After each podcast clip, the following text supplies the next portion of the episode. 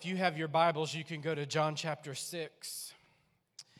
John chapter 6, and I'm going to be reading out of the Passion Translation this morning. I, I love John chapter 6 out of the Passion Translation, but we, we pick up the story after Jesus has fed the multitudes. If you remember the story that Jesus had spent the day teaching and ministering to the people, and they were hungry. How many of you remember? They got hungry. They were ready for Jesus to break for dinner, and he just kept on going, kept on teaching, and finally somebody said, uh, Jesus, they're hungry. The people have been here all day and they're ready to eat. Sounds like church. Pastor, will you stop preaching? We're ready to go eat. I've got sad news for you. None of the restaurants are worth going to right now, anyway. So, so you're going to be here all day with me. no, I'm joking.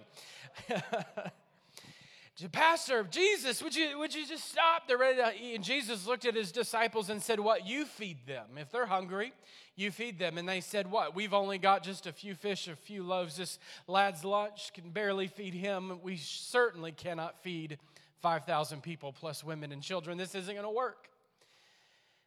And so Jesus took the bread and the fish and he blessed it. How many of you remember the story that they not only did they feed everyone until they were full, they had 12 basketfuls left over. That's a miracle, friend. That talk about a miracle to stand back and to watch the supernatural provision of the Lord in that moment where there was just a few fish, a few this this wasn't this wasn't an easy miracle. Jesus didn't look at the disciples and he didn't look at John and say, hey, bud, go out back to the, the, the reefer truck, go back to the refrigerator and grab the food. And when everybody closes their eyes to pray, stick out all the baskets of food and we'll, we'll surprise everybody. No, they, they, didn't, they didn't have it. They didn't have the supply. There was, there was a lack. I don't know, maybe you've been in that position yourself where you looked at the Lord and said, Lord, I just have a little bit. It's insignificant. It can't can't do much, it, it won't accomplish much. But before your eyes, Jesus takes the little that you have, the insignificant that you have, and he multiplies it and does something supernatural with it. That happened not just it wasn't some parlor trick or magic trick. It was it was the supernatural working of god in that moment. It was powerful I've, I've seen the Lord do some pretty incredible miracles. I mean, I'm sure you can think back over your life and, and, and think about some of the miracles you've watched Jesus do in your life. Maybe things that you've said, God, I don't know if that's possible. I don't know if that's able Uh, able to happen. I, have watched, I've seen food multiply. I've, I've seen the pr- supernatural provision come in. I've, there have been weeks, you know, today we asked for $10,000 in three weeks. I remember there was a time where I'd asked the Lord for $10,000 on a Sunday. and, I, and I wasn't sure. It was here at this church. I said, God, we need $10,000 today. I, and I didn't tell anybody about it, but I knew our finances. I knew the situation at that time. And I said, Lord, we need $10,000 today. And I had no idea if there was anybody even in the building who could actually write that size of a check. I didn't know that there was any, I didn't even know if there was anybody who had that kind of resource, but God did. And after the service, I remember the, the counting team calling me back and saying, Hey, we just thought you might want to know. They had no idea that I was believing God for that. But they just said, We just thought you might want to know that somebody in the church wrote a $10,000 check today. I said, I, am glad you told me that. Actually, I was believing God for that $10,000, so thank you. I'll take it. Man, I, have watched the, the supernatural healing, the tangible power of the Lord heal people.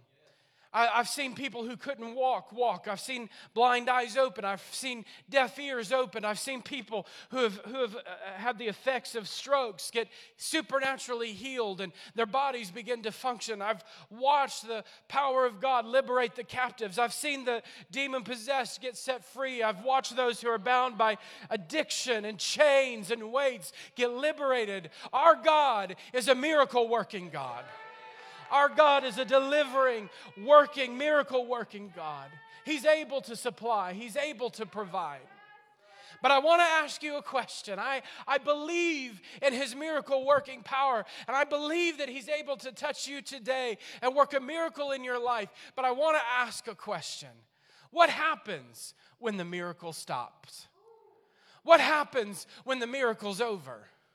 What happens when the feeding of the 5,000 comes to an end and the 12 basketfuls are collected and Jesus disappears?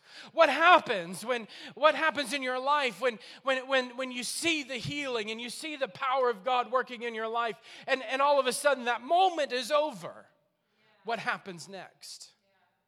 What happens when, when you step into his presence on the Mount of Transfiguration and you see the glory of God come down in such a tangible way?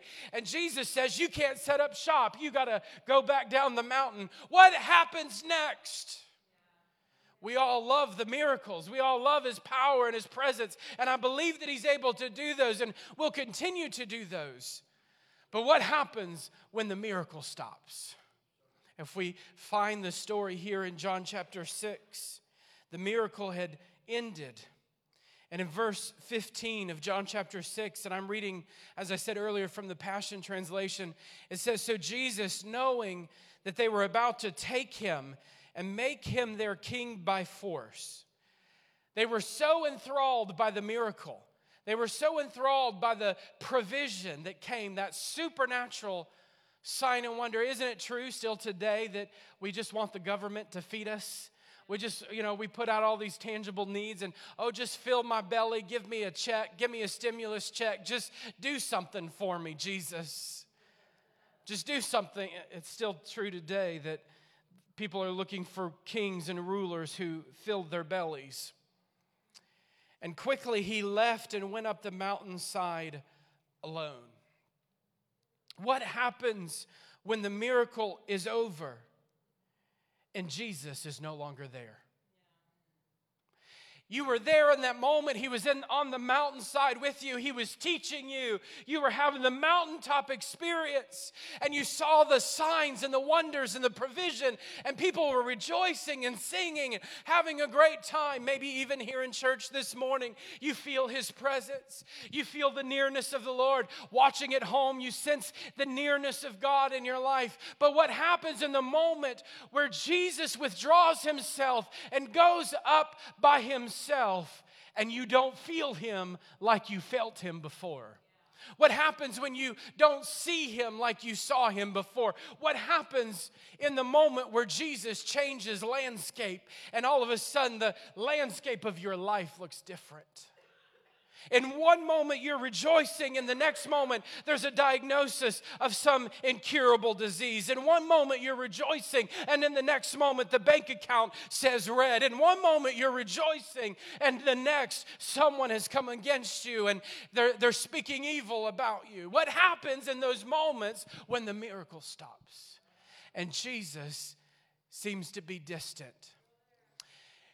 You know, it's easy for us to become disillusioned and say, well, I don't know, I don't know what Jesus is doing in this moment. Where are you, Jesus? We get frustrated. And what happens? Verse 16 and 17. And after waiting until evening for Jesus to return, the disciples went down to the lake. But as darkness fell, he still hadn't returned. So the disciples got into a boat and headed across the lake to Capernaum. That word for Capernaum, it actually means village of comfort. They couldn't find the comforter. They were they got tired of waiting on the comforter, and so they had to get in their boats and go to a village of comfort. They got tired of waiting on the one who would meet their every need, who was peace uh, and, and joy and, and was their righteous. They, they had to go get in a boat and sail across the water to find the village of comfort. It's so easy for us when the miracle stops to get in the boat and join the disciples on a journey that Jesus never sent them on. When Jesus doesn't show up in the way that we think he should, and the miracle changes, the provision changes, the, the landscape changes, we get in the boat and go on a journey that Jesus never called us to. He was always there. He was still with them. They just couldn't see him like they saw him before. When, when the COVID pandemic happened, what happened to a lot of believers is this Jesus changed positions, and they think that all of a sudden he's not there, but he's there in the midst of COVID. I said he's still here in the midst of COVID. He's still ruling and reigning over all things. He's still with you in the middle of your storm. He's still with you in the midst of life. You just got to find him. Sometimes he wants to know, uh, yeah, I, I, I know you're going to be with me in the miracle. I know you're going to rejoice when the miracles are happening. But are you willing to be with me and rejoice when things get difficult? Are you willing, Jesus is saying, to be with me when, when the way gets rough and tough, when, when the crowds are getting angry and, and they're starting to want more? Are you willing to stay with me? When the, In Psalms 91, he who dwells in the secret place of the Most High shall abide shall abide under the shadow. Even though he may, he may go to a different place and life looks different and the season looks different, I'm abiding under the shadow. I'm abiding in the secret place. When Jesus goes up the mountainside to get alone, it's okay. I'm going right there with him. I'm, I'm sticking close by his side because I know it's there under the shadow of his wing I'll abide. He is my refuge, he is my comfort. I don't need to get in a boat and go over to the village of comfort because my comforter has come. My comforter is still with me. We want everything to always be easy. We want our, our parents to make our bed when we wake up in the morning. We don't want bills to pay. We want breakfast on the table when we come downstairs from sleeping in the morning. We, we want life to just be easy and peaceable and everything to be smooth. Come on, good preaching, Pastor. I, we want life to just be easy. And sometimes Jesus is looking at you and I saying, Are you willing to walk the road even when it gets tough, even in the middle of uncertainty? Because because I know that my power can still sustain you. Who I am is still enough. I'm going to get there, but I just want to keep going down this path. I, am going to talk about Jesus being enough. But, but are you willing to stay in the secret place even when the world wants you out of it? There are people all around us right now who want you. There, uh, man, there's so much stuff going on right now. It's sickening, it's disgusting, it's carnal, it's the absolute depravity of man. You turn on the news, you, you, you turn on Facebook, social media, the absolute depravity of mankind. And you can get out of your secret place. You can tune in to the news and walk right on out of your secret place, or you can abide under his shadow.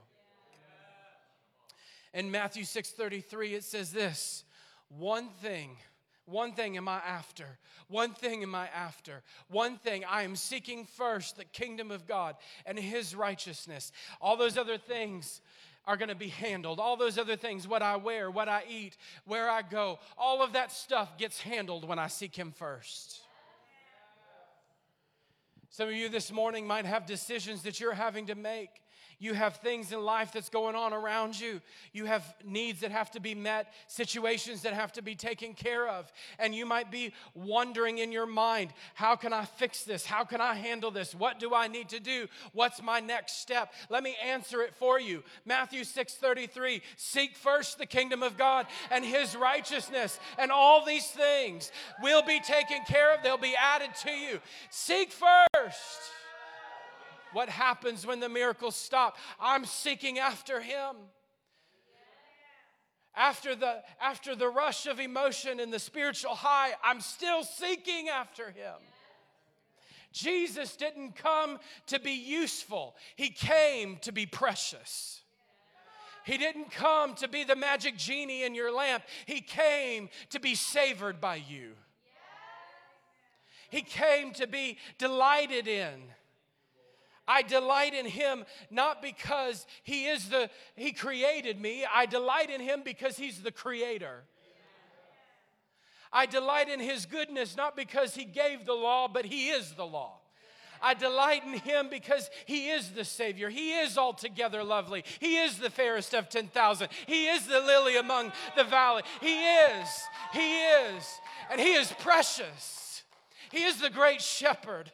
Yeah, He is the intercessor. He is my intercessor. Whether, whether life goes my way or it doesn't, He's still ruling and reigning over my life. He is still precious. He is still God. He is the King of glory. Lift up your heads, O you gates. Be lifted up, you everlasting doors, that the King of glory might come in. He is this King of glory. David said, Who is? He is the King of glory, the Lord righteous. He is my righteousness. He is my joy. He is my peace. Is He precious to you? Is the Lord precious to you? Is he altogether wonderful? Or does he have to do something to get your attention? Does he have to work a miracle? When the miracle stops, is he still precious? When, when things and the height and the emotion, when it all comes to an end, is he still altogether lovely? Not based on what he does, but who he is. Oh, I thank God for his salvation in my life. But whether he saved me or he didn't, it doesn't change that he's still the Savior. I'm born again and I'm thankful for it. But whether I wasn't or I is or I is or I isn't, he is still the Savior. He is still all together. It has nothing to do with me.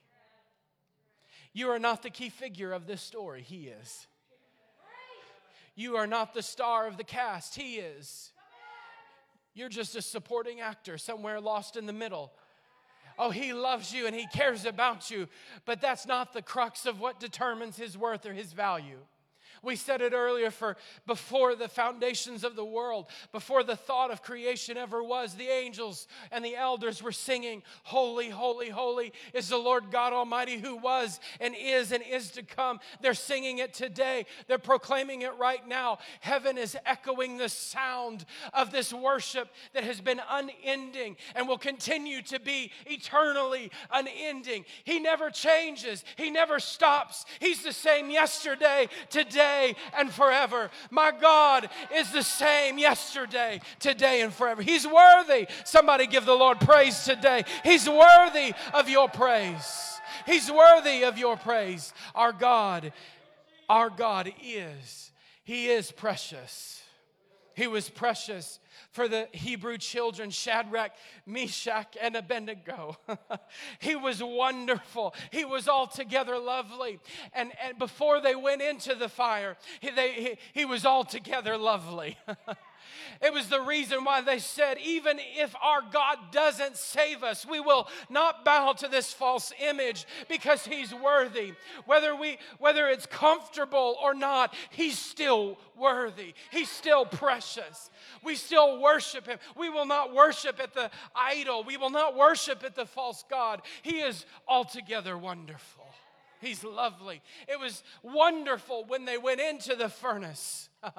Most of us would check out at that point. When the fire gets heated seven times hotter, we start backing up and say, well, maybe we should recant. Maybe we should back up. But Martin Luther reminds us to say, Here I stand. I will not recant. He is altogether wonderful. He is altogether lovely. He is the fairest of 10,000, and I will not bow.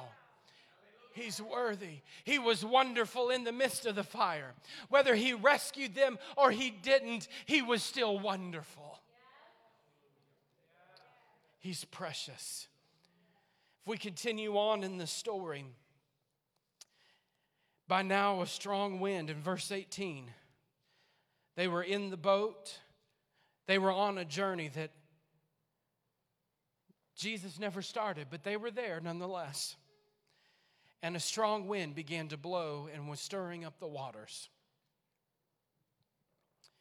I don't know if you've ever been in the middle of a boat and, and, a, and the waters get stirred. I don't like water. I don't mind sitting on the beach, I don't mind sitting on the edge of water, but.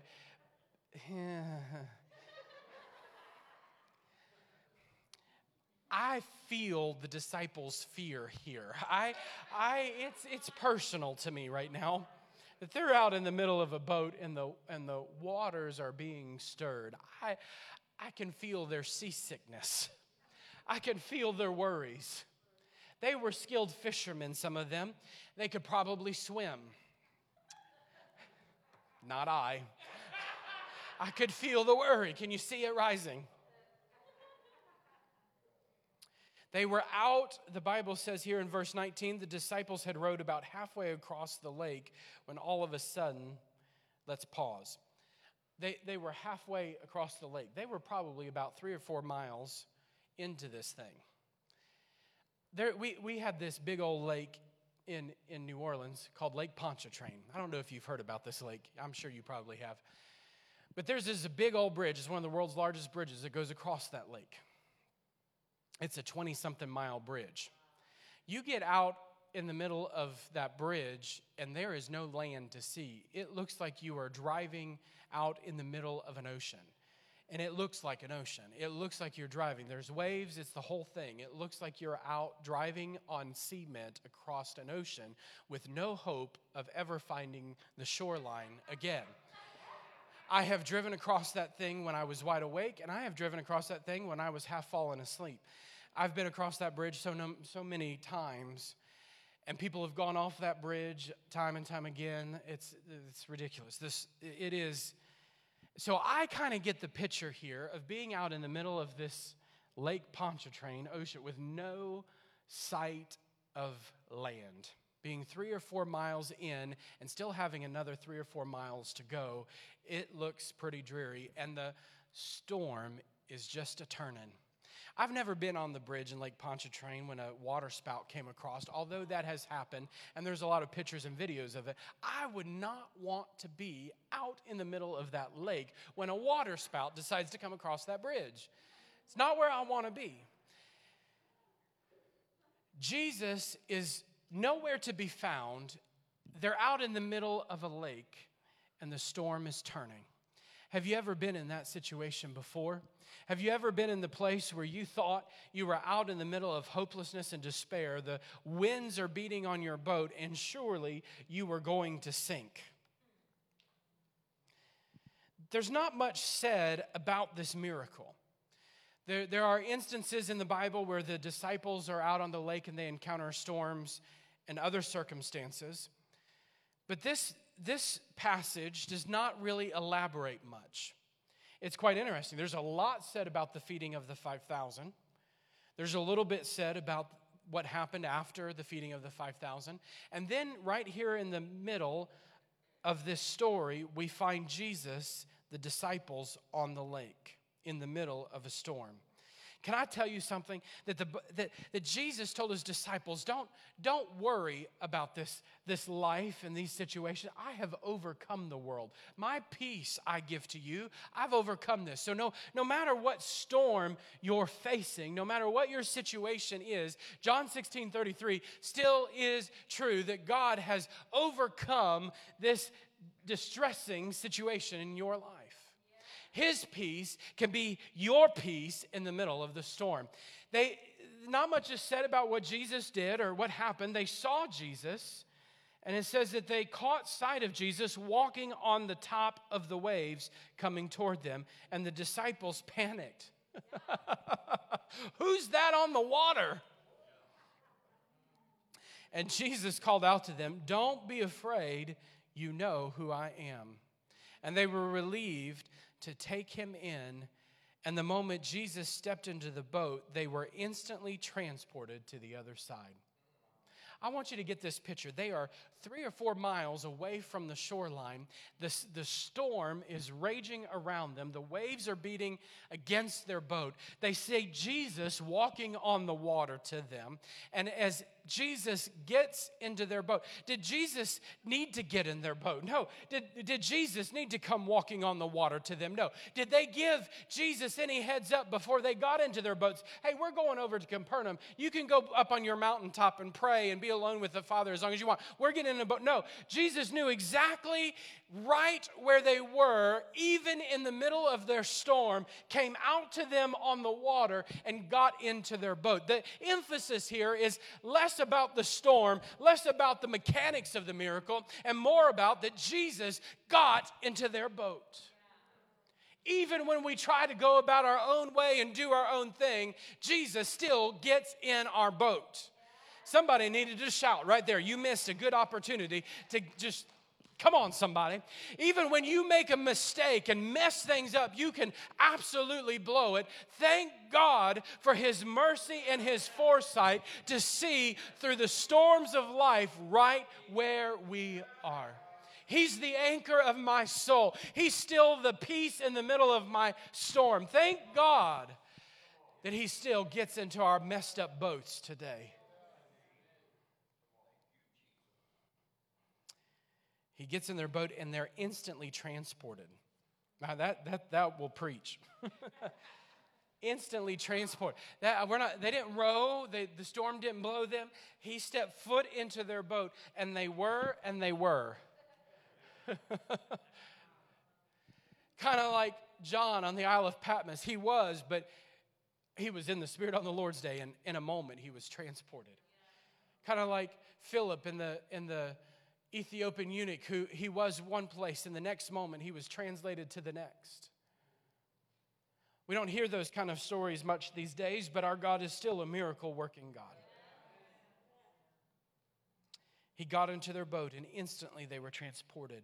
In verse 22, then the next morning the crowds were still on the opposite shore of the lake, near the place where they had eaten the bread, and he had multiplied after he had given thanks to God. Yet Jesus was nowhere to be found. They realized that only one boat had been there and that Jesus hadn't boarded, and they concluded that his disciples had left him behind. that's, that's great news. You know, that's, that, that's great news. Where's, where's the church? Oh, they left Jesus behind. Think about that. Where's, where's, where's, the, where's Jesus? I guess the church left Jesus. They, they just kept on moving. They went on a journey that Jesus didn't ordain. uh, well, that would preach. We'll just keep moving, just, just pointing that out. So, when the people saw on the shoreline a number of small boats from Tiberias and realized Jesus and the disciples weren't there, they got into the boats and went into Capernaum to search for him. When they finally found him, they asked him, Teacher, how did you get here? And Jesus replied in verse 26, Let me make this very clear. I love this. Just in case you were wondering, let me be clear. You came looking for me because I fed you by a miracle, not because you believe in me. Why would you strive for food that is perishable and not be pas- and, and not be passionate to seek the food of eternal life, which never spoils? I, the Son of Man, man, am ready to give you what matters most. For God the Father has destined me for this purpose and they replied, So what should we do if we want to do God's work? And Jesus answered, The work you can do for God starts with believing in the one he has sent. And they replied, Show us a miracle so we can see it, and then we'll believe you. Moses took care of our ancestors who were fed by the miracle of manna every day in the desert, just like the scripture says, He fed them with bread from heaven. What sign will you perform? What do you do when the miracle stops? Are you just after another miracle? Lord, just show me another sign. Just give me another sign. Just, I, I, want another miracle. I want another provision. I want another blessing. Is he gracious enough to do it? Sure, he does it time and time again. But is he precious to you regardless of what he does or doesn't do? The truth is, Jesus said, Moses didn't give you the bread of heaven. It's my Father's who offers bread that comes as a dramatic sign from heaven. The bread of God is the one who came out of heaven to give his life to feed the world. Oh, then, sir, please give us this bread every day. It sounds like church people to me. It, it, sounds like people who see but can't see, who hear but can't hear. It's the, it's the people who are always sitting in the pews. It's the people who are always tuning in online. It's the people who are always hearing the gospel but never hearing it. Jesus said it's not about the food that you can eat in this life. It's not about the bread. I am the bread. I'm the bread that came down from heaven. Feast on me. Eat of my flesh. Drink of my blood. Get your eyes off of this. Get your eyes off the mess. I am the sustenance that will sustain you.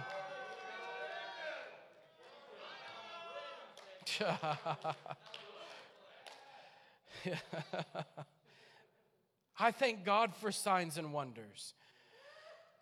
But if He never does another one, He is my wonder, He is my sign. He is the, he is the one who does the work.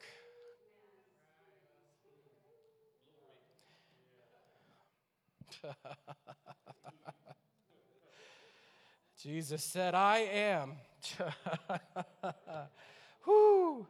Give us, give us this bread. I can hear the tension rising in Jesus' thoughts. Maybe it's just me, but I'm thinking, man, if that were me, I would be so livid at this point. You're, you're hearing me preaching, you're hearing, I'm telling you exactly what you need, and you're not listening.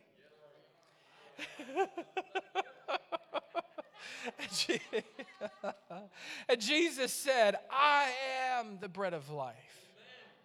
And I love this. Come every day to me. Come every day to me. Come every day to me. You know, have you have you you have one of those restaurants that you really like and you'd be okay going there every day? We got a couple of those that we, we would just if it, if, we're, if it were not for our uh, girlish figures and you know looking you know, whatever. We, we might. that was a joke. You can laugh. Maybe you are, and I just can't see it because you got a mask on. But. but I would, I would eat there every day if I had the opportunity. Jesus said, Keep coming to me. The literal translation there is, Keep coming, keep coming to me. It reminds me of Paul in, in Ephesians. He says, Keep drinking, keep drinking. Don't get drunk on wine, but be being filled. Keep drinking of the waters of eternal life. Don't stop. This isn't a one time taste, and that's all you need. Keep feasting on God, keep eating of His flesh, of His word, of His goodness. And He says, You will never be hungry. Believe in me, and you will never be thirsty. Oh, it's easy to, to shift your focus and to start eating things of this world. It's easy to start eating on the dainties of this world. Reminds me of what's his name in, in uh, uh, the, the, what's that, Narnia. Edmund wants to eat sweeties from the Ice Queen.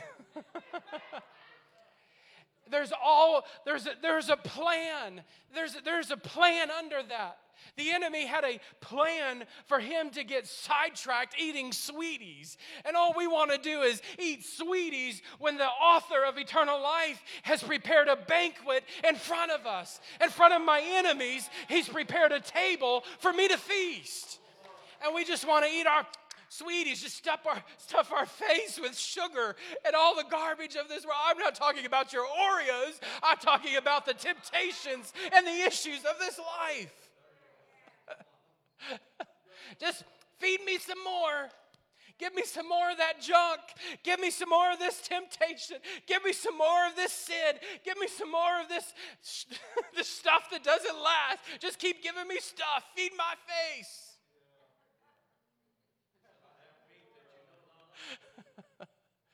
And when we start walking around with a limp, we can barely move because we've ate so much garbage and don't understand why our life is a mess. Why, why am I addicted? Why am I depressed? Why am I discouraged? I'm talking about Christians. Why am I? Why am I? Because you've been eating the wrong mess. you've been feasting at the wrong table. I am the bread of life. It's so easy. It's so easy. What do you do when the miracle stops and the supply looks a little bit different? Jesus willingly gave them bread, gave them fish, multiplied it because it became a moment for those who had eyes to see and ears to hear a reality, a truth that was deeper than any fish or bread could tell. It was the reality, it was the truth that I am, Jesus said, the bread from heaven. I am the bread. The Israelites had their, their showbread in the temple. It was a direct reference, even back to the Old Testament. Jesus didn't do away with the Old Testament, He fulfilled it. Even back to the Old Testament, the bread, the showbread, the bread of his face is what it was called, the bread of his presence. It was there in the tabernacle. It was there where the menorah shone, the light. It, in other words, it was a prophetic sign and symbol that Jesus was the light of the world and the bread that came down from heaven. He was the bread. There was 12 pieces of that bread. It was symbolic for each of the tribes. It was Jesus saying, I am the supply for, for my people. I'm enough. I am the light. I am the bread. I am the water. I am. I am enough for you. Is He enough for you today? In the middle of turmoil, in the middle of life and its confusion, the story is constantly changing. The information about COVID is constantly changing. Life is continually changing. But Jesus never runs out. Jesus' story never changes. He is the bread, He is the life. He, he, on the great day of the feast, stood up and out, I, if anyone's thirsty, come to me and drink. I am. Starting about the water of life. Come and drink. In the, in the natural, we want to we wanna eat the sweeties. but Jesus comes and he changes our desires. You know, there's something interesting that happens when we begin to feast on Him. When we begin to eat, it might just be a crumb. I'm reminded of, just in the moment, I'm reminded of the Syrophoenician woman who needed her daughter to be delivered. You remember the story? And she came, she was a Gentile, and she came and she asked Jesus to deliver her daughter. And Jesus said, uh, What do I have to do with you? Get away. One of those moments that in the initial we're like, huh, what's Jesus saying? What's happening here? And her response was a tell all. Jesus was after what was in her, and she said, Yes, but even the masters leave the crumbs for their dogs. Even if I can just have a crumb, even if I can just have a little bit, of bread. I don't have to have the whole loaf, even if I can just have a bite, if, even if I can just have a crumb. Jesus, if you would just be merciful enough to give me just a crumb of your presence, it's enough to change me. It's enough to, to heal my daughter. It's enough to change my life. So you just, sometimes you just got to start with a crumb. Sometimes you just got to start with a little bite and say, Jesus, I'm going to trust this little bite has enough power to change my life. Can I tell you so? Every ingredient that's in the loaf is in the crumb. Everything that you mix into that big whole loaf of bread is in that little bit of a crumb. So every bit of power that you need in that moment, sometimes just in that little bit of a crumb. But if you can just eat it, it might just be a word for the day. So, Pastor, what are you saying? It might just be one word out of Scripture for that day. It might not be a whole verse or a whole chapter. It might just be one word, Creator. And you just meditate. He is the Creator. He created my life. He's creating uh, darkness into light right now. He's taking what's not and making it into something. He's taking the things that aren't and creating something that is. I don't understand. And you just begin to take the crumb of that word and you begin to you begin to meditate on it. You begin to chew it.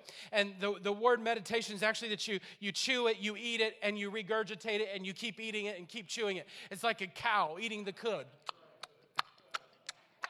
Some of you look like you're ready to eat the cud today. You got your mask on, ready to go. I'm just joking. You're ready to go. You're meditating on the word. You're just chewing it, eating it. It might just be a crumb but when you start eating that crumb, it changes your life.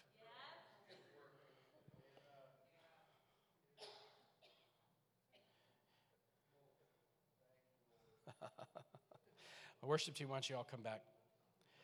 Isaiah 55 says, Whoa! That's what it says. First, first word, Ho!